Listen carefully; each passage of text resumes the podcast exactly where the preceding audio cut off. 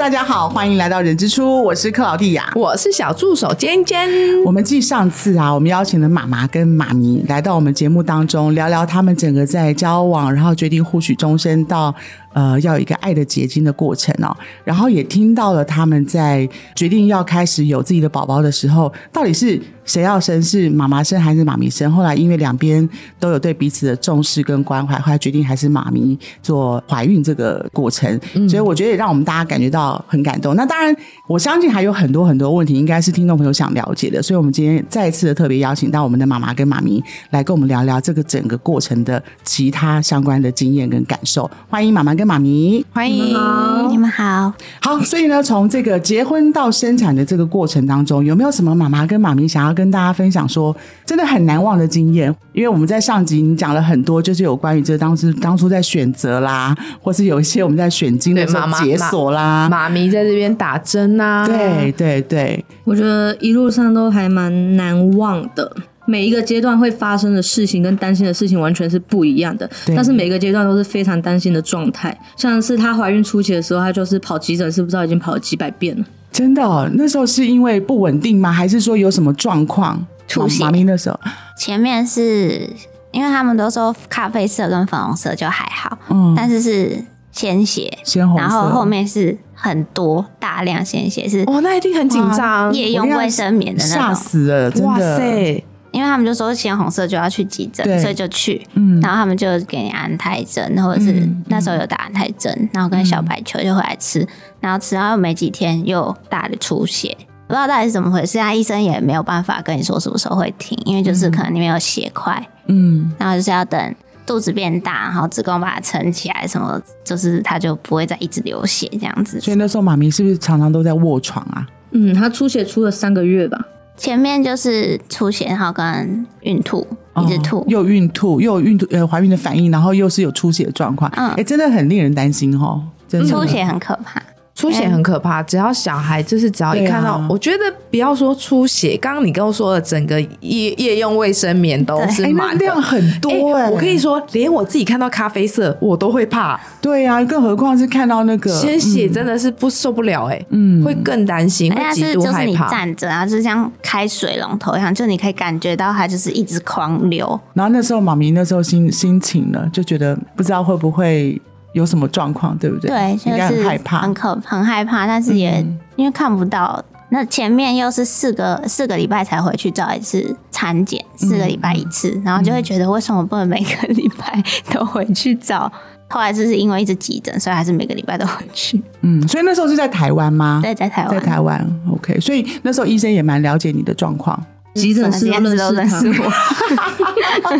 因为太常跑急诊。对，然后医生几乎都看过一轮了。嗯嗯嗯，然后那时候看到就是因为到了过就是也有三个月，也有想要问什么情况可以不用去急诊，可是遇到了还是会想要去急诊。因为医生也他们也就是说，如果就是鲜血或者是很大量就要来。对然后我就说，所以像我这样就是要，他就说的呃对，好像来一下会比较好。对啊，比较安心嘛。嗯那妈咪是想说，是不是可以？因为频太频繁了，所以想对，一直去就自己嗯也会觉得怎么一直去，好像一直在浪费医疗资源。我觉得不要这样想啦，因为真的就是有需要啊。所以那时候妈妈的心情呢，唉，应该也是一言难尽哈。对啊，因为真的如果怎么样子，我觉得我们两个人心情都没有办法承受。对，对啊，那时候过三个月以后，就是血没有再流了，结果又变成是我真的建议，不管是有没有同性、同性婚姻，或者是一般的妈妈，就是自然怀孕之类的，嗯，最好是不要去网络上看一堆文章，会吓死自己。真的没有错，我们那时候就看很容太多易查到一堆微博哎。对，然后他又很喜欢去那种妈妈社团，然后看一堆人分享一些恐怖的故事，然后就会搞得我们两个人就是很焦虑。我说你可以不要再看那一些了嘛，因为那时候又看到什么胎盘前置胎盘剥落啊，然后什么脐带绕颈，或者是小孩突然间去照超音波，然后没有心跳，或者是怀孕三十九周之后呢，小孩就胎停。我就觉得也太恐怖了吧！我觉得怀孕期间呢、多去追剧，看看一些韩剧啊，或者是日剧啊，不要去划这个东西好吗？真的那就是在 Facebook，然后就是有什么兔宝宝妈妈社团，然后他你也不用划，就跳出来，然后就是还是打三十八周台停，然后就哎、说真的，我觉得虽然说叫妈妈们不要去查或者不要看，其实在所难免呢、没有错，我觉得你可能会有一些些相关的问题或疑问，可是我觉得你要查的文章，譬如说是医生解释、医生说明，你不能只是一个什么 PPT 或一个什么人家的分享，因为每一个人的经验是不同的对。我觉得你反正你都在产检了，你有自己的医生，如果你有任何问题，你真的不好意思去急诊或什么，你觉得怕担心浪费资源，你可以先打通电话。或是在我们的粉丝专业留言，小编也不一定能及时的回复。没有就是至少你可以先打电话问一下机构的护理人员，我这状况是不是有需要就医，还是我可以再观察？你至少先让自己冷静，而不是自己在查一堆文章或问亲朋好友。如果你要问亲朋好友，OK，但是如果他是医事人员，对那可以，但是。就是我觉得真的妈妈的心情跟压力已经够紧张了，没错就是不要再去让自己更害怕。有的时候后面延伸的有可能是因为你的紧张跟害怕没而导致的。所以就说可以去看一些相关的文章，可以了解有些问题，但是不要把网络上的文章当做是答案，除非对它是真的是有医学根据或是专业的人士的建议啦。嗯，对，我觉得这个妈妈的建议非常好呢。很棒。对，真的要拍拍手。对，如果你有订购人之处，你可以我询问人之。我们下次如果有关于这个，我们也可以请妈妈来回答。对 所以这个就是妈妈跟妈咪比较难忘的经验，也是比较惊险的经验，对不对？对，然后后期后期也是蛮，因为你不知道什么时候要生，然后就是会有我是一直宫缩的那种，就是肚子一直很硬的，嗯，也很难走路。然后不是有那个宫缩 app 可以按嘛？然后按，他就会跟你说，哦我可以准备去医院了。然后我就会跟他说，所以你们又去急诊了。对，我又去，然后是真的有宫缩，然后后来是开那个抑制宫缩的药，就是要吃药。哦嗯，然后就是那时候还没有还没有三十六、三十七，所以他就是会希望你再撑一下。然后后来好像就习惯了，我觉得那个就要按不按的，他就会说你要按，你要按，你这样按。然后最后要生的那一天，我就按那个 app 已经叫我去医，他是说马上去医院，已经跟我说了四次了。然后我就觉得嗯，好像可以再等一下，好像说了四次还没有要去，就是嗯，因为之前也就是这样子啊，就就是再等一下好了。嗯然后后来他就受不了，他打去那个医院嗯的产房，他可以直接问，他就说我们这个状况怎么样？他就说哦，那你周数三十八了吗？不是三十七吗？三十七加五啊，对啊，三十七加五。妈妈记得好清厉楚害哦！天哪！我现在如果打电话我老公说我几周上，可能打不 要期出来望了，好吗？因为三十七周，他就说，那你们可能可以慢慢收东西，慢慢过来。嗯嗯嗯然后那一次跟之前完全不一样，就直接被带进去内诊，突然就是要生了。就安排就是把可爱的宝宝生出来。但是我想有一个问题，就是已经在决定生小孩这过程中，有没有受到长辈的一些些阻止啊，或者是这个过程长辈是支持的吗？就是家人啊，这个这个问题哦，说真在现今的话，应该是很多人都想要理解的。对啊，因为毕竟在做这件事情的时候，你也要尊重家人嘛。那还有来自家庭的一些压力吗？对嗯、他爸妈是很支持的。那我这边的话，应该是会比较担心，因为这小孩跟我没有血缘关系。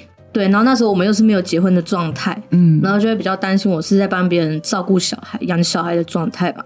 我觉得妈妈在讲这段话的时候，其实我相信那个过程是绝对是心里不好受了。但我觉得很棒哎、我觉得现在这个状态就是说，整个在过程当中，包含看到妈妈跟妈咪之间的互动，跟刚刚讲到长辈的事情，嗯对，所以我觉得其实这一路走来辛苦，但是我觉得一定是值得的。所以刚刚妈妈有讲说，妈咪这边的爸妈是比较支持嘛，对，那时候也是我妈妈先问说你会想，因为她知道我不想生小孩，不对，是我们先决定好要生了，他才问的。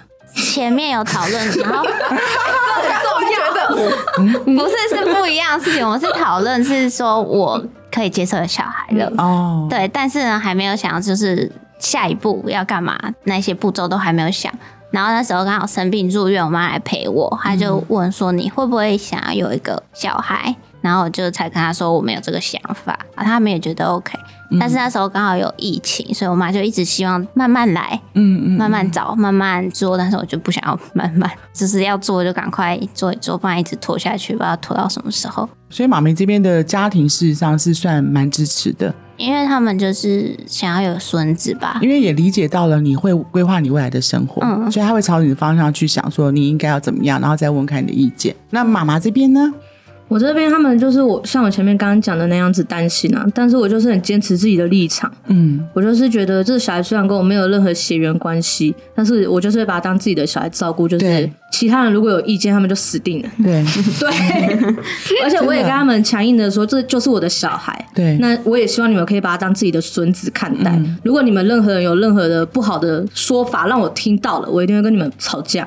我觉得你的心意，妈妈的心意是非常的坚决，嗯。而且我觉得，哎，人家常常讲嘛，就是说生是一件事，我觉得养，说真的也是非常非常重要的。我觉得跟小孩的互动，其实可以在成长过程当中一起的陪伴，我觉得那个感情绝对会跟深的，我觉得这个两边是不同的价值啦，对啊，而而且就是我，因为我刚刚只是突然想到，因为像自己小时候可能要养宠物，爸爸妈妈都会是先阻止的那一个，但是我真的养了之后，哎，最后可能是爸爸妈妈才是最 最去照顾宠物的那个，所以我想问。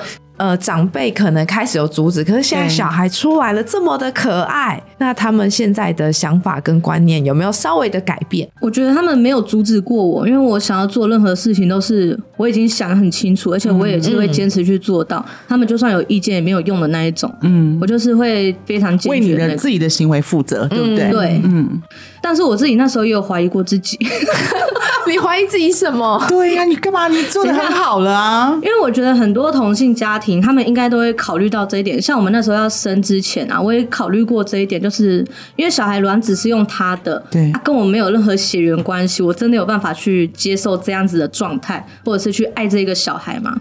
然后就这样犹豫了一段时间，然后直到他去取卵，然后植入，然后一路上这样走过来，我就是觉得越来越确定，嗯，虽然没有任何血缘关系，但是我就是想要陪他长大，嗯。嗯，真的，我觉得妈妈把她整个的心路历程讲的非常的真实，嗯，她把很多可能有些人会隐藏在心里面的声音，她讲出来了，我觉得这是非常棒的一件事、哎，对啊，对啊。所以讲说，哎、可能当初是质疑自己说，哎、会不会我会把他当做亲生的小孩？可是我自己本来想的是说，看到他跟妈咪之间的互动，其实我觉得根本不用担心这个对，因为你就是爱妈咪啊，所以这就是妈咪的小孩，所以不用质疑，不用而且管你有没有这个宝血缘关宝的到来是。你们当时两个人努力去争取来的，去去努力去创造出来的，而且整个过程中一直都是陪伴在身边，所以我觉得有没有血缘，这个真的其实不是重点。所以妈咪的妈咪都知道妈妈的这样的想法吗？知道啊，一直都知道，因为你们都会彼此分享，嗯，哇，超棒的！怎么样？你跟你老公不用再分享？你怎么知道我这个眼神就是？我刚才有觉得，因为比较少听到你在抱怨你老公，比较原来是因为他们没有在分享。不知如何抱怨。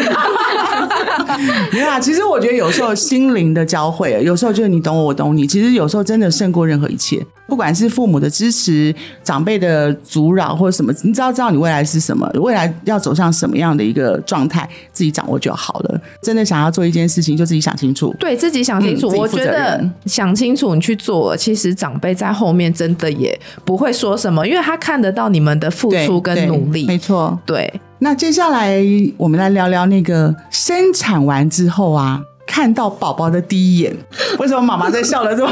对啊，第一眼是好丑，哎，说好的金发蓝眼睛呢？不是重点是我们前面讲那么感性，就是对啊哎好好丑。不是我，我虽然我没有生过小孩，可是至少我知道，哎，很多小孩生出来一定哪有一开始生出来小孩就长得超漂亮的，有吗？因为我自己的身材一生出来后，我看到小孩，我没有好丑，就是先落泪，觉得很感人。但你当下不是感人，是好丑吗？因为我对他的期待过大。我真的是以为就是会是非常外国人的外貌，然后就是五官很立体。可是因为小孩一出生是水肿的状态，所以他一定五官不会是立体。然后我那时候还不太清楚嘛，我就靠他一眼，他一出来，他声音真的是大到整个厂房都是他的声音，超级吵，然后又吵，然后又长得很丑，整个都很肿，然后又皱在一起，我就觉得心想说：天哪，不会吧？然后之后就是过了几个小时，他比较消肿以后，我就觉得嗯，看起来还蛮帅的，还可以接受。哎、我们刚我们刚刚就是有有利用一点点小空档时间，再看看那个宝宝，超帅的可爱的好吗？我都恨不得想赶快去抱他了，对，超可爱。那妈妈 咪呢？我觉得妈妈的角度度一定是不一样，妈咪的角度一定不一样。不太一样，因为那时候其实我一直觉得伯父就还好，没有那么可怕，嗯，但是你自己躺在那边就是很很可怕。有那种恐惧感，对，因为就是你要就是这样打开变大字形，嗯对。然后呢你下半身都没有感觉，然后就是然后就任人摆布，生他的时候还要压那个肚子，然后就觉得自己快要不能呼吸，嗯。然后爆出来的时候我也没有戴眼镜，其实我看不太清楚，我就觉得这是小孩，因为他就是头发很金，嗯。然后有那个手术灯，所以就觉得哇是一个金色头发的小孩。小天使，对，金色头发的小天使，我是没有觉得他很丑啊，因为你没有戴眼镜。对，我刚看到，我刚想说，哎、这一对是怎么回事？一个很丑啊，一个没戴眼镜。不会啊，我我觉得其实那就是第一印象，其实都是很真实的，其实蛮有趣的。有没有现在觉得他超帅？有他每天都看着他说：“哇，你好帅哦！”他从来不会这样看着我，然后对我这么的有感情过，你现在 现在会吃素吃味了啦？是不会，因为他真的很帅。对啊，我觉得你们一定是非常幸福的一家三口，真的，小孩又帅，然后呢，这个妈妈跟妈咪又恩爱，对不对？，对，又很甜蜜。我们又要羡慕起来了，真的。他现在？这是什么？现在现在妈妈在给我们看，就刚出生的时候，妈妈说丑的吗？不会啊，我觉得不会很丑啊。我们到时候可以，呃，没有啊，本来想说有有兴趣，我们可以分享给大家，很可爱呀、对啊，超可爱的。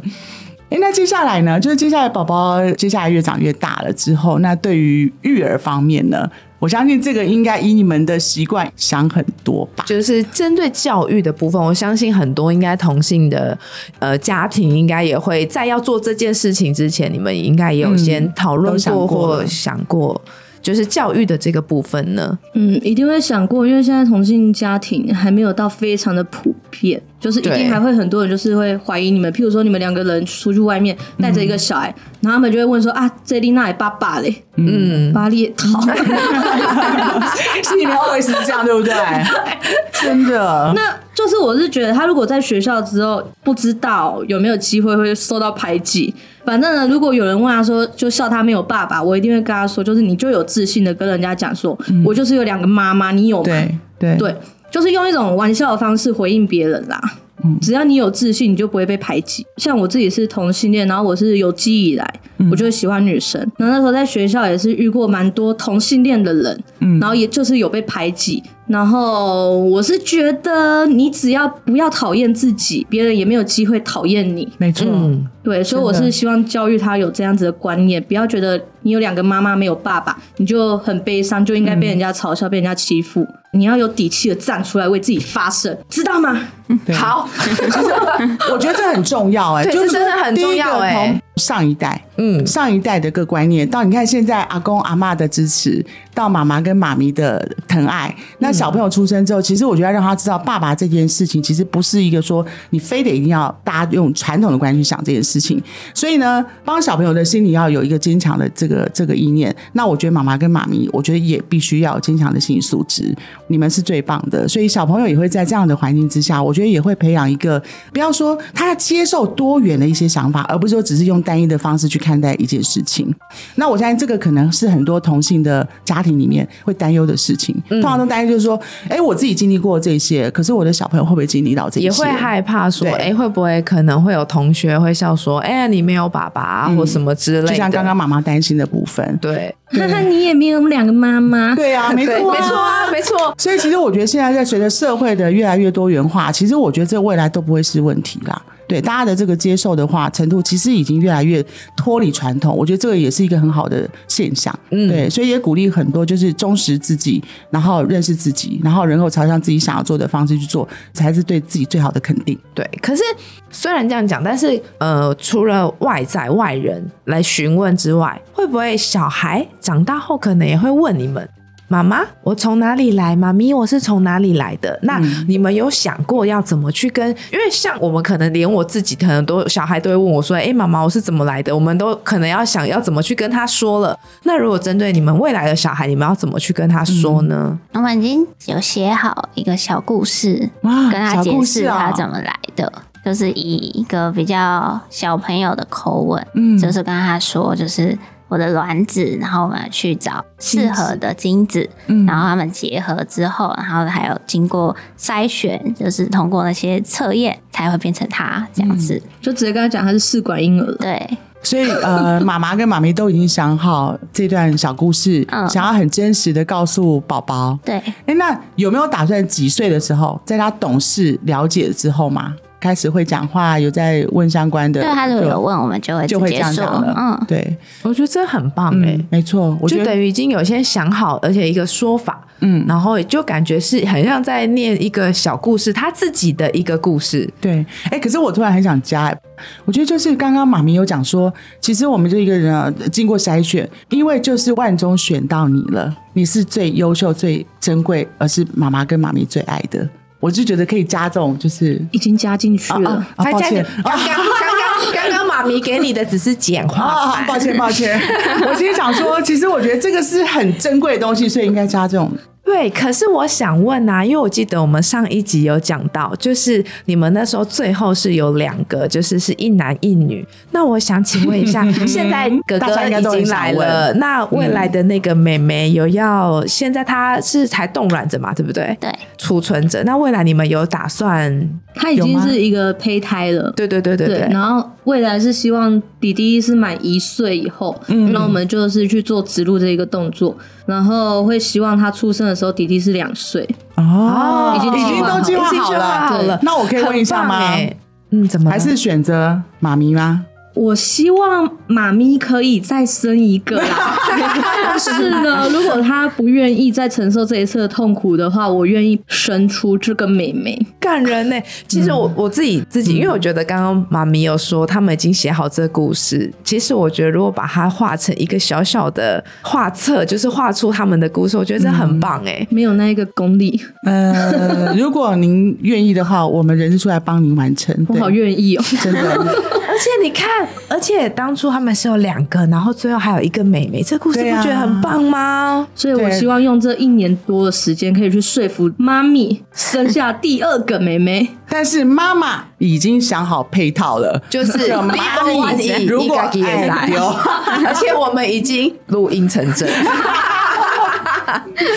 对啊，可是我就觉得就会有这两个小宝宝，其实我觉得在他们人生计划当中，其实都是一个有延续性的爱。对，嗯，而且我觉得他们感觉就是在一个满满满满的爱的一个环境下成长，所以我觉得虽然可能真的会担心教育这个问题，但是我觉得一个充满着爱的环境下长大的小孩，其实根本不用去担心他会不会被欺负，他会不会怎么样，因为他身边的氛围就是一个爱的一个状态，所以就如同妈妈刚刚讲，就自己要勇敢嘛，自己要坚定嘛，自己要懂得怎么去回应别人。那重重点是回应别人的同时，你自己要知道你自己到底是什么样的情况，对而不要说不愿意承认自己，然后否定自己。对我觉得这个在妈妈身上跟妈咪身上，其实我觉得都看得到这个特质，所以我觉得很开心能够见到这么勇敢的两位，然后这么幸福的一家三口，可能未来是一家四口。啊，好期待哦！期待弟弟的一岁之后，然后再怀孕，然后又有一个妹妹妹妹，然后我们可以在人之初再续前缘。超棒的，克劳迪亚有答应你们帮你们做这个绘本。没有问题。我觉得我刚刚想到那个，就是我们这边很讲求那个绘本嘛，对不对哈？我觉得第一个弟弟这件事情，然后就然后把他的小故事，然后最后还有一个 to be continue，对不对？然后完了之后就会有美眉的第二集，然后我们就可以告诉所有的小朋友，其实我觉得让他们了解多元家庭也是很重要的。因为我刚刚其实会有这个想法，是因为我觉得可以告诉更多的多元的家庭，他们真的在做这件事情的时候，他们该怎么去执行，怎么去做。